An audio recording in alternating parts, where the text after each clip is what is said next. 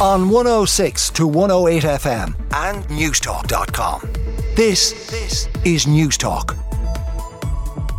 Big story on a number of the front pages this morning, including the Irish Examiner of a legal bid. This is Ireland's human rights watchdog, which has launched High Court proceedings against the government over its failure to provide accommodation to all international protection applicants. And we're told, according to the Examiner, it's the first time that the Irish Human Rights and Equality Commission has invoked its powers to initiate legal action concerning the human rights of a person or class of people in its own name. The state hasn't been able to offer accommodation, obviously, as we know, despite its legal obligation to do so, to 259 asylum seekers. So now the Human Rights and Equality Commission going to court over the issue. Irish Daily Mail front page prioritise Ukrainian refugees with jobs.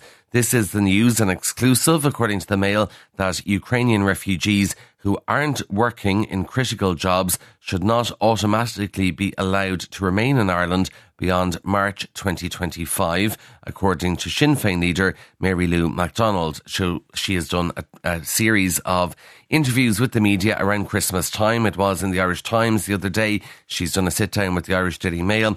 Uh, an EU wide temporary protection order for Ukrainians expires in 16 months at which point Mary Lou McDonald believes you have to differentiate between who wishes to go home and those who wish to stay. It's a wide ranging interview in the Mail if you want to read that this morning. Irish Independent, new extortion law to target bogus planning objectors. Uh, planning objectors are going to be forced to abide by new rules in a clampdown on demands for go away money. And with a housing crisis, there have been multiple allegations of money being sought to withdraw objections to planning permission. And the extent of the scandal was revealed by the Irish Independent this summer. And now we're told a standalone offence of extortion to drop planning objections will be created and appeals passed to Gardaí among other measures. Of course, we had a big prime time investigation into that recently as well. Three of the papers go with the same headline. The Irish Daily Mirror, I'm a sick person. The Irish Daily Star, same headline, I am a sick person. And the Irish Sun, I am a sick person. A man charged with the attempted murder of three children told Gardaí, I am a sick person. This obviously happened in the courts yesterday regarding the stabbing of uh, the uh, children in Dublin's Parnell Square late last month. So, um, three of the papers go with that court appearance. You can read more about that in The Mirror, The Star, and The Sun. Also, front page of the Irish Times, man 50 charged over Parnell Square stabbings is their main story, as is the story about what's going on in Prague. Uh, and I know someone is going to Prague this morning for a little Christmas break. Uh, and they're terrified now after this incident, this horrific shooting incident. As the Irish Times describes it, a student at Prague's Charles University shot and killed 14 people and injured 25 others, 10 of them seriously, before being found dead in what is believed to be the worst mass shooting in the Czech Republic's modern history there. And a photograph on the front of the Irish Times of people sitting on a ledge high up on a building during the mass shooting, trying to get cover there. Horrific scenes emerging, uh, and you would suspect.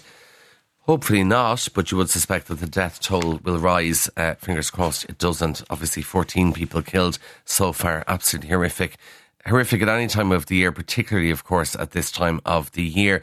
Just back to talking about Ukrainians in Ireland and obviously fleeing to different parts of the world. The Daily Telegraph in the UK has a story this morning that Ukraine could begin recruiting refugees living in Europe in a bid to boost its battle stricken armed forces. So, what the Telegraph is saying this morning is that Ukraine is going to look to recall men living overseas. These are the famous men of fighting age uh, recall those living overseas to serve on the front line. The country's defence minister said men aged 25 to 60 would receive a summons to report to recruitment centres, and those that fail to volunteer may face some sort of sanction. That's unspecified at the moment. That's in the Daily Telegraph this morning. Back home, the Irish Independent has a survey about how we're trying to protect our homes this Christmas. Large numbers of safety conscious Irish householders keep the lights on when they leave the house in the hope of fooling burglars into thinking they're still at home. Others leave clothes hanging on the line to give the impression that they are home, and some are putting their valuables in the attic when they're away. This is according to a survey of the various methods used by people to keep burglars at bay when they go away for Christmas or they leave their home to visit loved ones. The survey commissioned by the insurer People found that even higher energy bills are not deterring people from leaving the lights on. They're not worried about that. They're leaving the lights on, hoping that burglars will think, well, there's a light on there. Someone is home. I assume lots of people are doing uh, timers for their Christmas trees and things like that as well. Cameron Diaz all over the papers uh, this morning, including the Irish Daily Mail.